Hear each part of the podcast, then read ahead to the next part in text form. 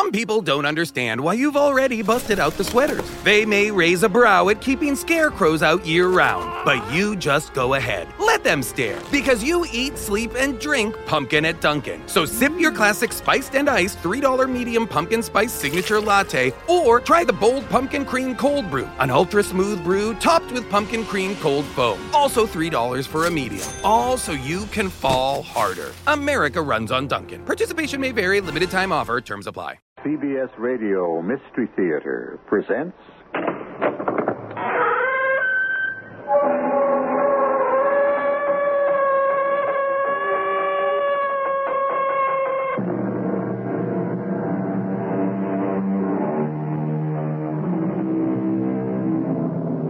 Come in. Welcome. I'm E.G. Marshall. Many of you within the sound of my voice will be present at the birth of the 21st century.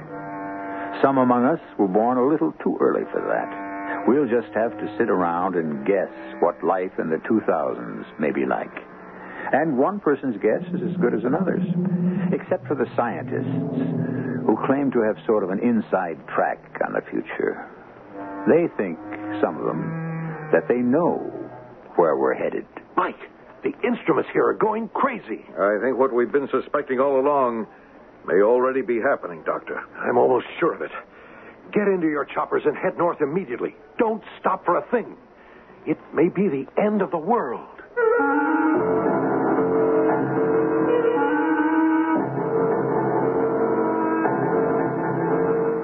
Our mystery drama, Bottom of the World, was written especially for the Mystery Theater by Arnold Moss. It stars Tony Roberts and Kristoffer Tabori. It is sponsored in part by Buick Motor Division and ARM, Allergy Relief Medicine. I'll be back shortly with Act One.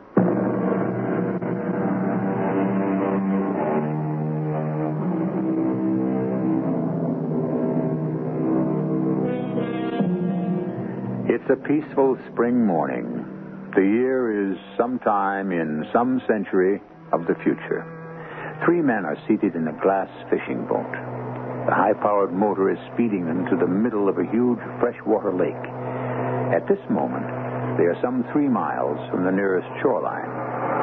The oldest of the three men smiles at his two younger passengers, nods, and gears the motor down to a slow idle. Bob, JJ, I think this is it. How can you tell, Dr. Burns? I've been here before. Yes, this uh, this should be an ideal spot. So this is where the fish are, Doctor. Fish? of course. They've never failed me. Not once, JJ. And I'm sure they'll cooperate today. Shall I cut the motor, Doctor? No, Bob. Uh, keep it at idle. It's uh, it's safer. Dr. Burns, Yes, Bob. I speak for JJ as well as for myself.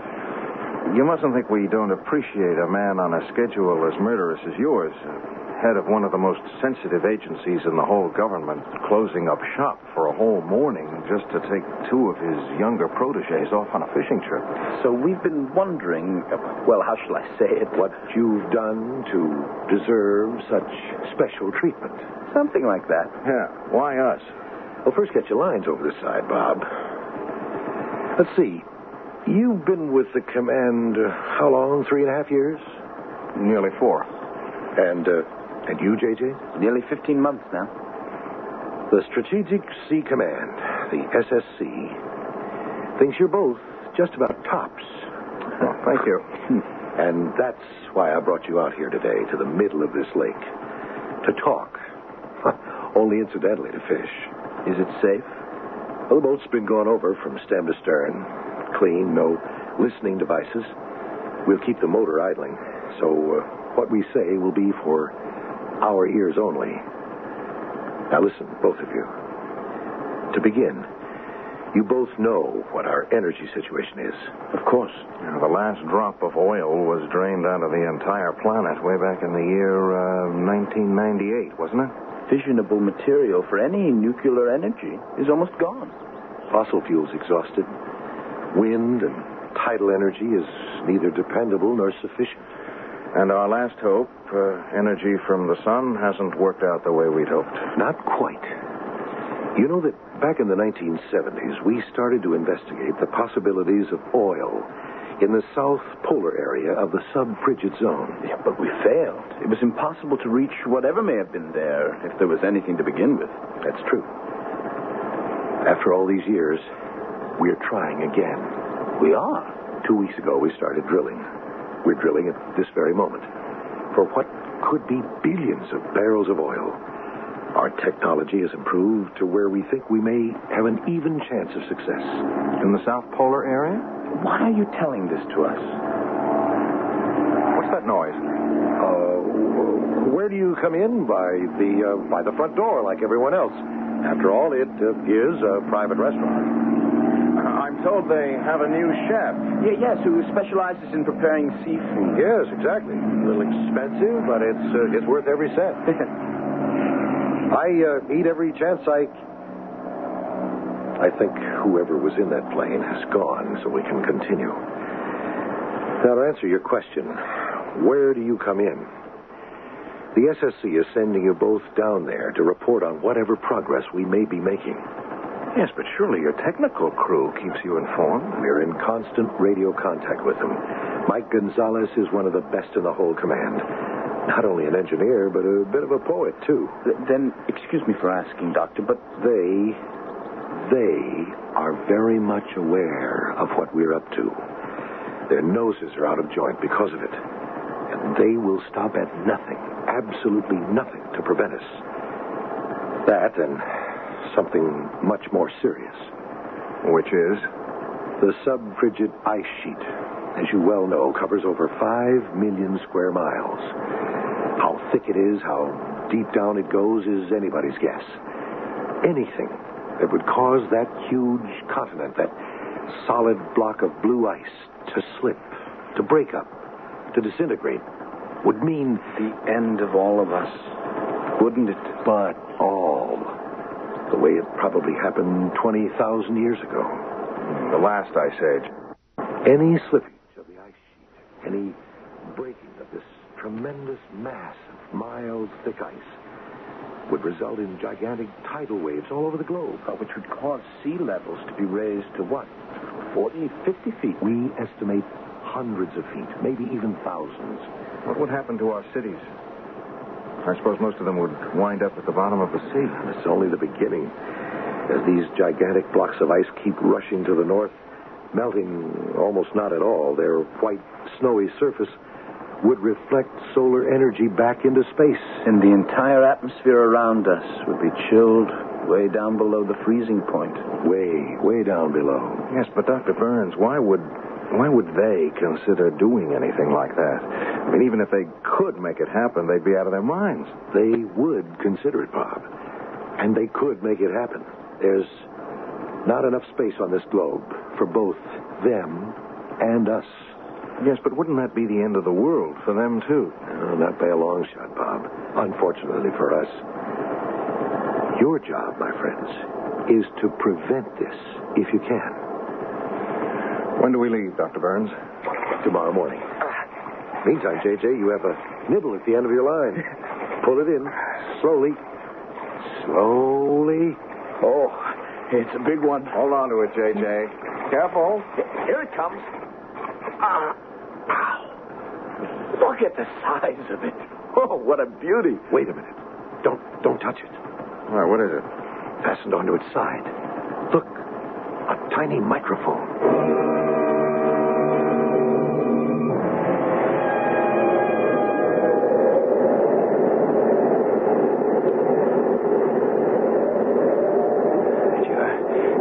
See anything like this air down here, JJ? Never. First time in my life I'm able to see the air I'm breathing. It actually glitters. It's the uh, ice crystals falling through the air. I remember reading about it. Clear air precipitation, it's called. Oh, look, look. There's Mike Gonzalez waving to us from outside his work shack. Be with you in a minute, Mike. Take it easy, fellows. Let me get used to the altitude. he's right. Wow, will you take a look at those huge boulders? Crazy crazy formations. It's as if some oversized monster had twisted them into those shapes. 50, 60 feet high. But they don't look real. Morning, Bob. JJ. You sleep well? Like a top. Yeah, same. Noise of the engines didn't bother you too much, I hope? Well, after the flight over the mainland, which I thought would never end, nothing could have stopped us from sleeping like a couple of kids. Well, let's uh, go into the work shack. Quieter and a little warmer. Ah, some hot coffee? Oh, no, thanks. No, we just finished breakfast. Little uh, trouble with your breathing, JJ? Uh, a little. Yeah, the altitude. 10,000 feet above sea level. Uh, just take things easy till your bodies get used to it. Now, let's talk about ice sheet. It's been thickening into a solid mass at the rate of over five feet a year. For how many years? No one knows for sure. We've already taken ice out of the drill hole that's 27,000 years old. 27,000 years old. And we've only drilled down into a little over a mile of ice.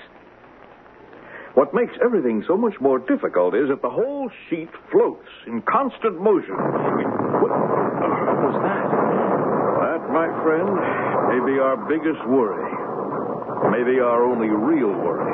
The, the, the ice cracking up? It might be just that. But, but how? Why?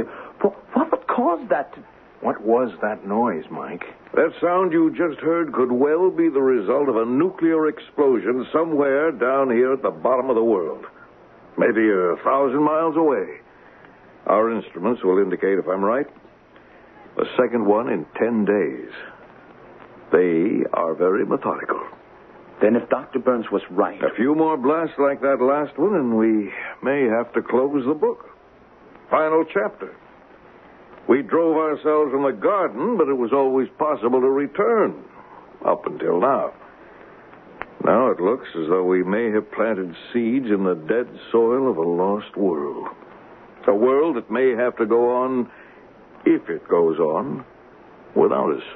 Well, we don't just sit here with our heads in our hands, do we? I mean, can't they be stopped some way? Any suggestions, Bob? The time may have come for all of us to fold our tents. We, as opposed to they, may have to give up this little piece of real estate we call the world. It may only be a matter of days. And meanwhile... Meanwhile, we prepare to get out just as fast as we can. Not only from this place here, but from the entire planet while we still have the chance.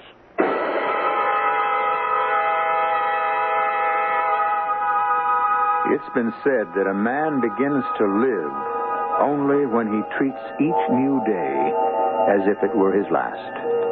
Our three friends in the South Polar area of some time in the future have the feeling that every tick of the clock is bringing them closer and closer to their inevitable end.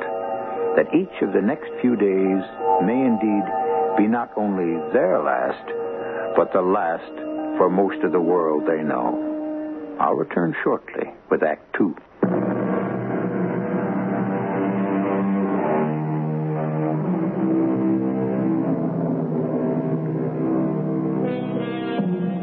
God saw everything that he had made, and behold, it was very good. And on the seventh day, God ended his work which he had made. Genesis chapters 1 and 2. But turn a couple of pages, and we read, And the Lord said, I will destroy man, whom I have created, from the face of the earth, both man and beast, and the creeping things, and the fowls of the air, for it repenteth me that I have made them. Might this be the thought going on in the minds of the three men in the South Polar area of the sub-frigid zone at some time in the future as they listen to... It It may be only a matter of days. And meanwhile? Meanwhile, we prepare to get out just as fast as we can. Not only from this place here, but from the entire planet while we still have the chance. And the first thing we do is to make contact with headquarters at SSC, Dr. Burns. And then I'm almost certain that all hell will break loose up there. Here goes. We've got over a thousand rocket ships on the alert, ready to take off on an hour's notice, just for the eastern seaboard alone. Did you know that, Mike? Mm, each one capable of taking on a thousand passengers. Total one million. That's quite a few people. A million? Pretty small number for this particular job. Remember, there are over 10 billion of us all over the globe. Calling ODF. SSC calling ODF. Yes, I've got him. If I can just clear this channel. Burns of the Strategic Sea Command.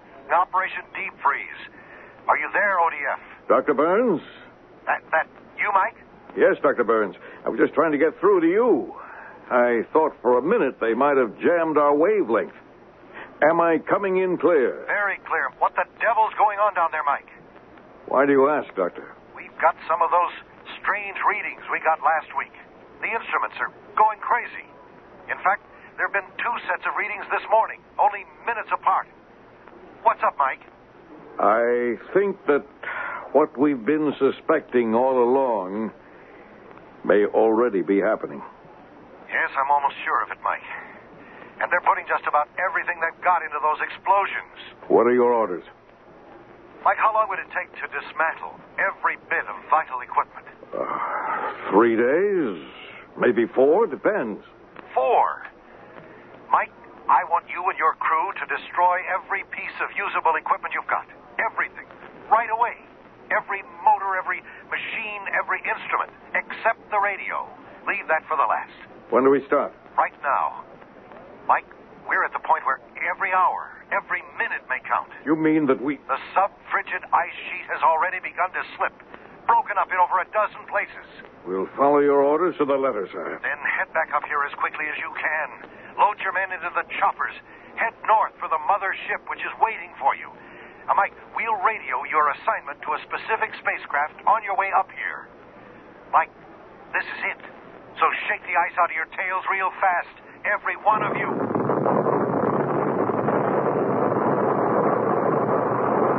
Mike, I heard that. And the instruments have gone absolutely berserk.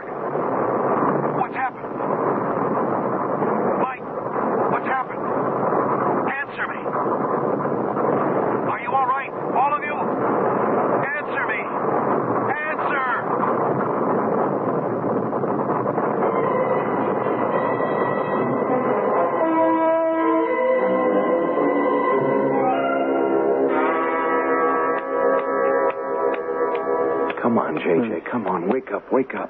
JJ, you all right? Oh, sorry. I, I must have passed out. That last blast was a real big one. A lot nearer than any of the previous ones. I think I must have passed out myself for a couple of seconds. Well, let's see now. Mike, Huh? look out the window. Where? Where our crew was drilling. I don't believe it. It's not possible. Every single one of the drill towers has collapsed. Yeah, and everything with them. The shock of that last explosion just toppled them over. Drill towers, drills, drill pipes. The entire works. Like so many children's toys. Well, I've got to get out of here and see that the crew is safe and no one was hurt. Yeah, we'll go with you. Uh, meantime. Meantime, we get everybody into those choppers just as fast as we can and head north for the mothership. And then? And then, JJ, we pray.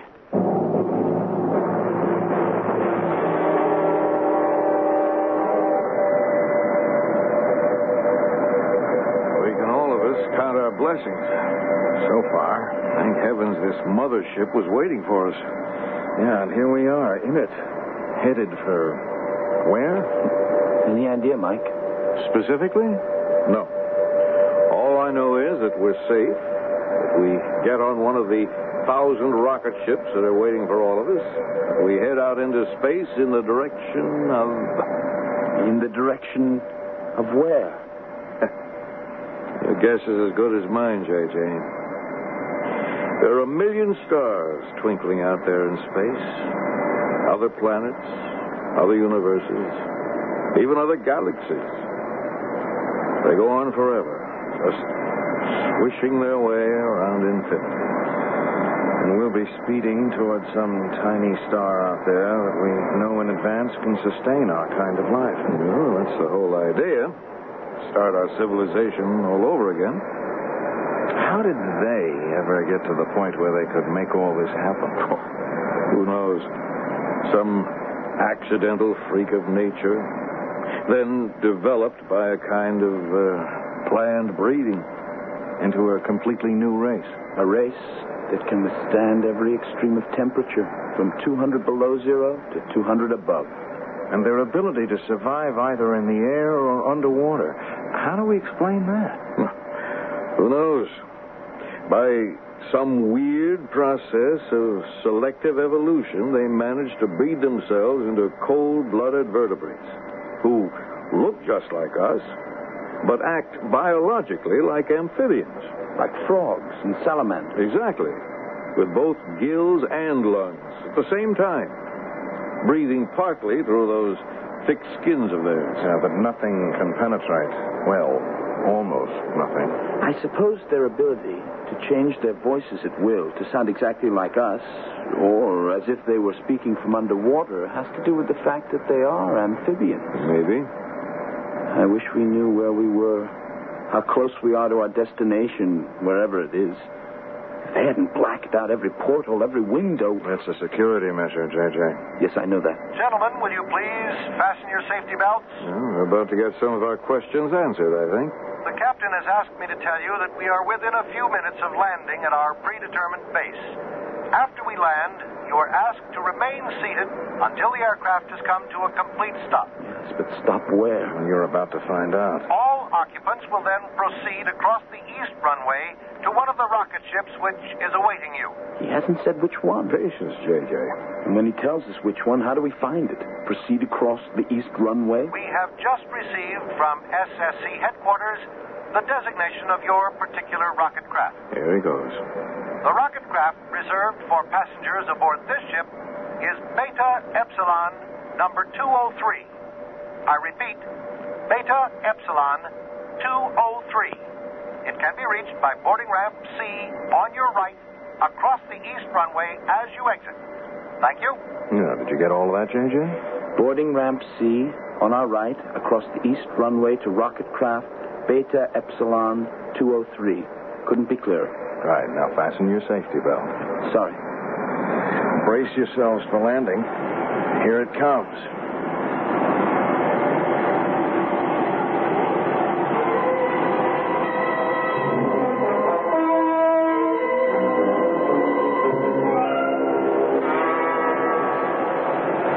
Wonder if Dr. Burns is here to meet us. To get a one to one report from us on what happened? I certainly hope so. You got all your things, J.J.? Uh huh. And we're about to come to a stop. I must confess, I'm a little concerned about the next leg of this trip. well, uh, we're all concerned, J.J. Very much concerned. I can tell you, uh, I'm a little terrified. It's taking them an awfully long time to open those doors. Oh, what's holding them up? Oh, patience, J.J., patience. Are they going to keep us standing here all day? Why don't they open the doors? Gentlemen, may I ask all of you to please take your seats once again? The captain informs us that there is some slight difficulty in opening the doors from the outside. Meanwhile, please relax in your seats until the doors are cleared. The delay will be slight. Slight. What can be wrong? Any number of things, Bob. Um, the captain has also asked me to make the following announcement. Please listen carefully. Once the doors are opened from the inside of the craft, please make your way to boarding ramp C in the reception hall, which is heated as quickly as you can. Wear the warmest clothes you have with you. What's he talking about? Heated. Warmest clothes. It's summer up here. Place mufflers or scarves, whatever you may have available, over your mouths and noses. Breathe as little of the air as possible. What's wrong with the air? both of you, listen. That will be all for the moment. I uh, think I know what's happened. I'm sure the outside temperature has already dropped so low that just breathing the air for more than a minute or two will freeze the tissues of the lungs into solid lumps of ice. And so the people in cities that are above sea level. Gentlemen, please stand by. We have succeeded in opening one of the crisis doors. Prepare to disembark by sliding down the emergency chute. I can't wait to get out of here. Keep, keep moving, Bob, please. All right, easy, JJ. Now, easy. This way, gentlemen, please. What is this? What, what happened? That's the most savage wind I've experienced in my entire life. I don't, I don't think we'll be able to buck it. Lester, freezing air. It's crippling. I can hardly breathe. Look. Look, there's no one out there. It's not a living soul. Yes, there is, Bob. Look there. And there. Look, th- those, those are the maintenance men. The men who take care of the aircraft. Why are they standing there in those strange positions? I think they're all dead, JJ. Frozen stiff into whatever positions they must have been in. What do we do? Make a run for the reception hall and boarding ramp C and hope we get there. And if we don't? Then we join that group of stone cold statues out there. Those refrigerated corpses we're staring at. I'll get out first. Here goes!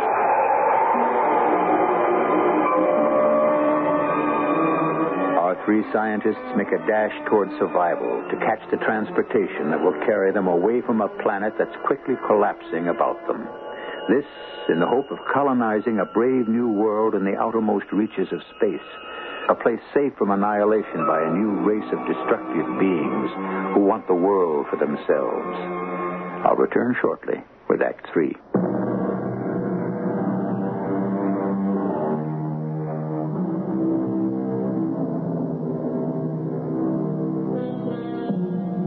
from chapter 5 of the book of the Revelation. And I saw a book written within and on the back side, sealed with seven seals. And I saw a strong angel proclaiming, Who is worthy to open the book? And no man in heaven, nor in earth, neither under the earth, was able to open the book, neither to look thereon. No man today is privileged either to open that book of the future completely or to reveal what lies ahead for all of us. But the scientists are doing their best to peek, trying hard. Now, we rejoin our three scientists. I, I don't think I've ever run so fast in my whole life. You, JJ? Halfway to this hall, I was sure I'd never make it. Hey, you all right, Mike? A little uh, weak in the knees and very short of breath. But we did make it. What's more, we're, we're on high ground. It's, uh, it's warm and comfortable in here. And uh, we don't have to go outdoors again to get to the rocket ship. I'm not sure I could go through that a second time. Have you uh, two noticed anything peculiar? Anything special about the people who seem to be moving toward Beta Epsilon 203? Peculiar? Well, I haven't had the chance to look. Yeah? Well, when you get the chance, look. You may find a little surprise. Meanwhile, I'm going to try to get a call through to Dr. Burns again. Yeah, he's he's got to know that we've come through safely up to this point, and the shape of the place we left.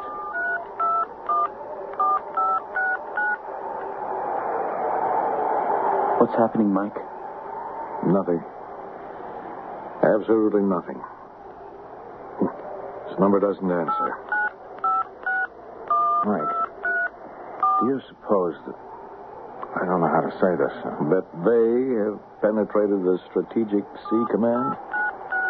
But neither Burns nor the SSC exist any longer? Well, there's always that possibility. You got no answer, Mike? No, nothing.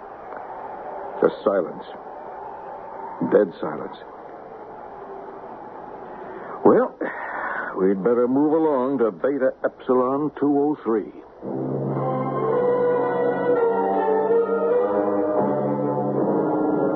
The ship is full. We've been sitting here over 20 minutes. Why don't they take off? Get us off this ground. Get the whole thing over with. I'm sure they're doing their best, JJ. You all that anxious to leave our little world? Hey, this is no round trip, you know. It's one way, all the way. They're welcome to what's left. Good riddance. Now, let's face it. I mean, we don't have much of a choice. We couldn't possibly stay alive here. They can, but we can't. Well, sooner or later. Yeah, let's count ourselves among the lucky ones. Lucky to be able to leave.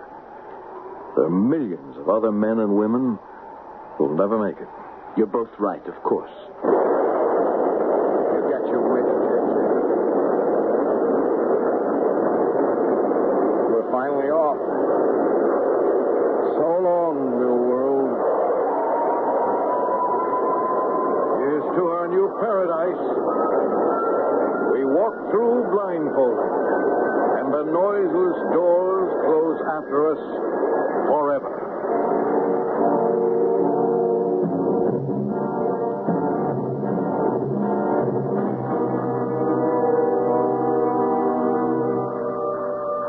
As to being among the lucky ones, has uh, either of you had the time or curiosity to take a peek at any of our fellow passengers? I have, and I must say I'm very impressed. Yes, I've noticed too. Some of the leading brains and creative talents from all over the entire world. I've already counted eight Moonstone Prize winners, half a dozen recipients of the Literary Scroll of Honor, the presidents of five different countries. Yes, I saw them as they were coming on. You know, this is uh, quite possibly the most distinguished shipload of passengers that ever existed. A thousand of them. About as many men as women. A good half of them young enough to help populate a brand new world. What you might call extremely careful planning. Hmm, indeed. Putting the leaders of the world, the ablest, the most creative, the best minds and bodies. I've seen a few gold medal athletes, all on the same carrier, all headed for the same place. Absolutely brilliant. And we are lucky to have been chosen. Who do you suppose thought of this? Who was responsible for it, Mike? I have no idea, Bob. And uh, I hope you're right. Right, about what? About how brilliant an idea this was. You'd, uh, you'd think Dr. Burns would be on board, wouldn't you? Maybe he's in one of the other sections of the ship, which would explain why we couldn't reach him. Yeah, could be.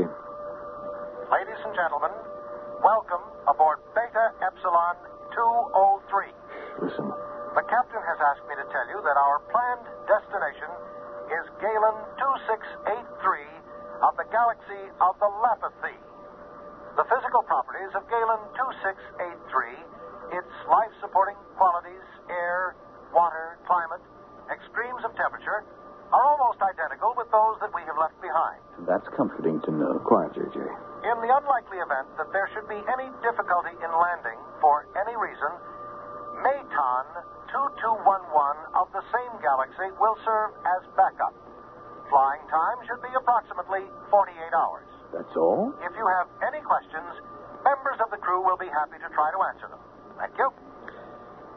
Galen 2683. Here we come. Will the following passengers please identify themselves by pressing button B at the right of their seats?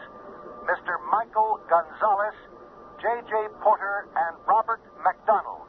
I've got the button right here. I- I'll get it. There is a voice message for you three gentlemen. Kindly connect by pressing button F as in Frank. Thank you. As in Frank. There we are. Who could possibly. Mike, Bob, JJ. This is Burns. Dr. Burns. Hmm, what do you know? Are you uh, all right? You take it, Bob. Uh, yes, uh, we're just fine, Dr. Burns. How about you? Fine. Uh, we're certainly happy to hear your voice. We tried to reach you before we left. Uh, we had a little difficulty. That's understandable under the circumstances. I suppose you'd like to know how we are. At are. the moment, I would like to know nothing. Yeah, let me talk to him. Dr. Burns, this is J.J. The passenger list on this ship seems to be very special. We thought you might be on it. Obviously, I am not. And of course, none of you has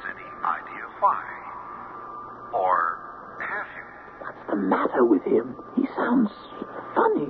Mike Gonzalez here, Dr. Burns. I'd like to venture a guess why you're not here. Yes? Are you free to speak? Just answer yes or no. The answer is yes. Now listen to me, the three of you.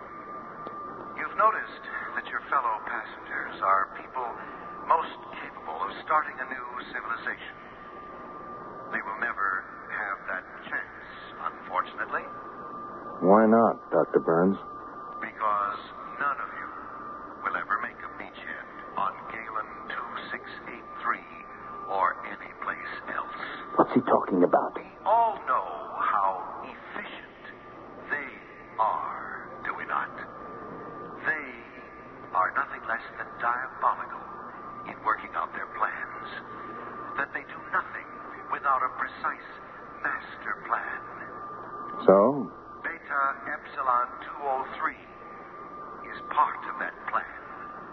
A plan to exterminate every leader of the world all at once in one single blow. I don't believe this. Believe it.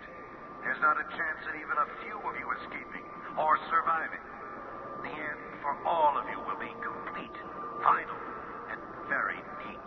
But we're headed toward a beachhead on Galen 2683. Isn't there any such place?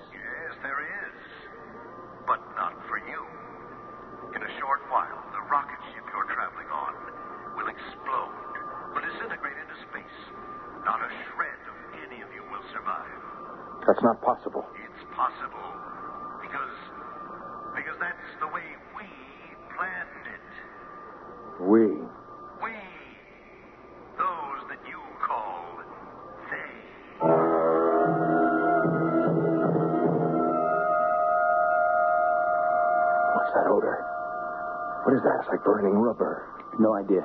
Ladies and gentlemen, you are not to be alarmed by what seems to be the smell of burning rubber. It is routine at this stage, as is the mild turbulence you may be experiencing. Mild. We're being bounced around like. Easy, easy, easy. Uh, look, he's making his way toward us. You gentlemen received your message satisfactorily? Yes, we did. Thank you very much. You uh, understand its significance? I think we do. Then there's no point in pretending any further. One of us is keeping an eye on the crew. I watch the passengers. Not that there's anything you could possibly do to prevent what will happen. A question. Yes, How much time do we have before. minutes, a very few minutes. And what happens to you and uh, the one up forward that's guarding the crew? We die. We vanish, along with the rest of you. We volunteered for this trip. And the mechanism that will set the whole thing off? Uh, the explosion, uh, the disintegration? Right here, right over your heads. The captain is the only one who would know how to deactivate it. And he's not free at the moment. Now, gentlemen, if you will excuse me. JJ, what are you doing? Put down that gun. I'll get him first, then his friend up there with the crew. JJ, now, it won't do any good. That's not the. Excellent marksmanship, young man. Your rather quaint, old fashioned bullet struck me right over the heart. How foolish. How wasteful. Surely you know your bullets cannot penetrate our skins? No. But this can. Ah! And now, the same treatment for his friend. Up forward in the cockpit with the crew. Mike, JJ, excuse me, please.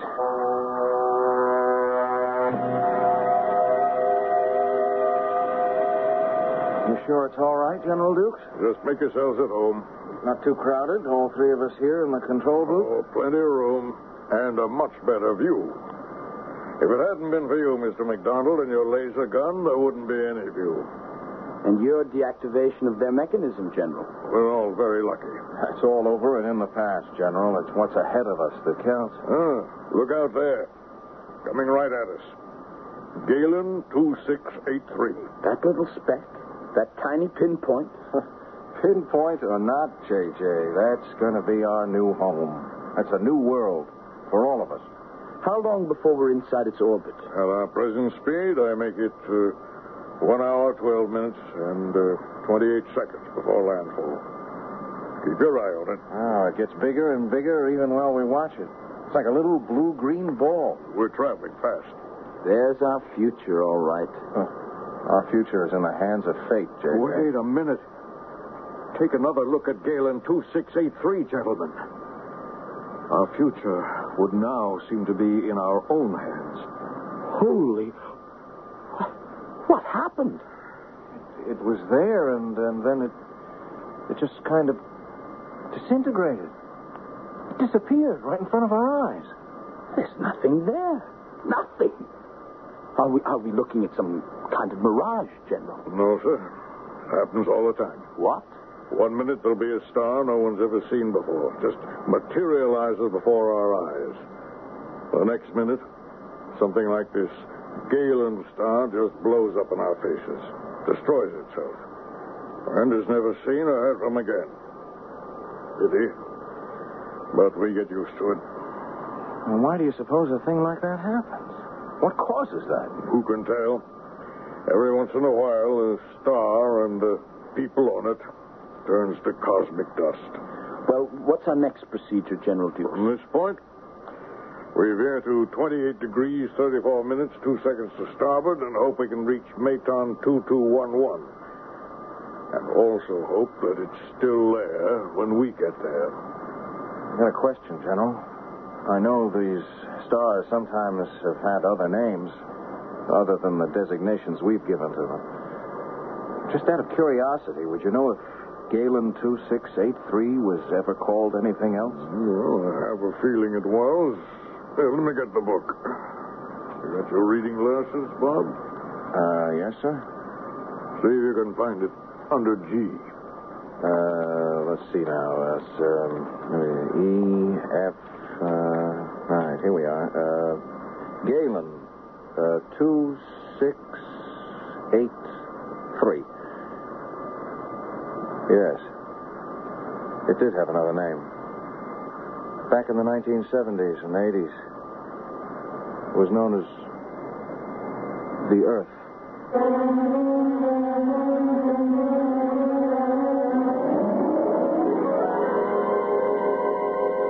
J.J., Bob, Mike, and their companions hurtle through space, bound for an obscure star hidden away in an endless cosmos, we wish them Godspeed.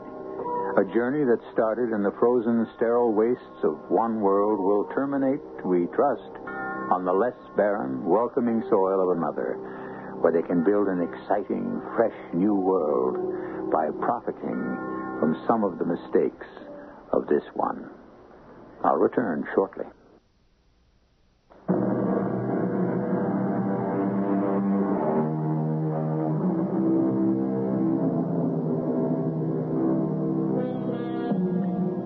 Find it of more than passing interest that within the past two years, the Institute of Polar Studies of Ohio State University suggested the possibility of some of the things you heard in our story.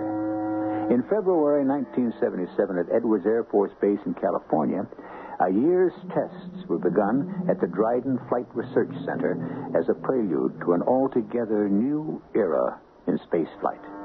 A few days later, we read that the National Aeronautics and Space Administration, NASA, is accepting applications at the Johnson Space Center in Houston for what they call mission specialists. Just how special will these missions be? Our cast included Tony Roberts, Kristoffer Tabori, William Griffis, and Robert Maxwell. The entire production was under the direction of Himan Brown. This is E.G. Marshall inviting you to return to our Mystery Theater for another adventure in the macabre. Until next time, pleasant dreams.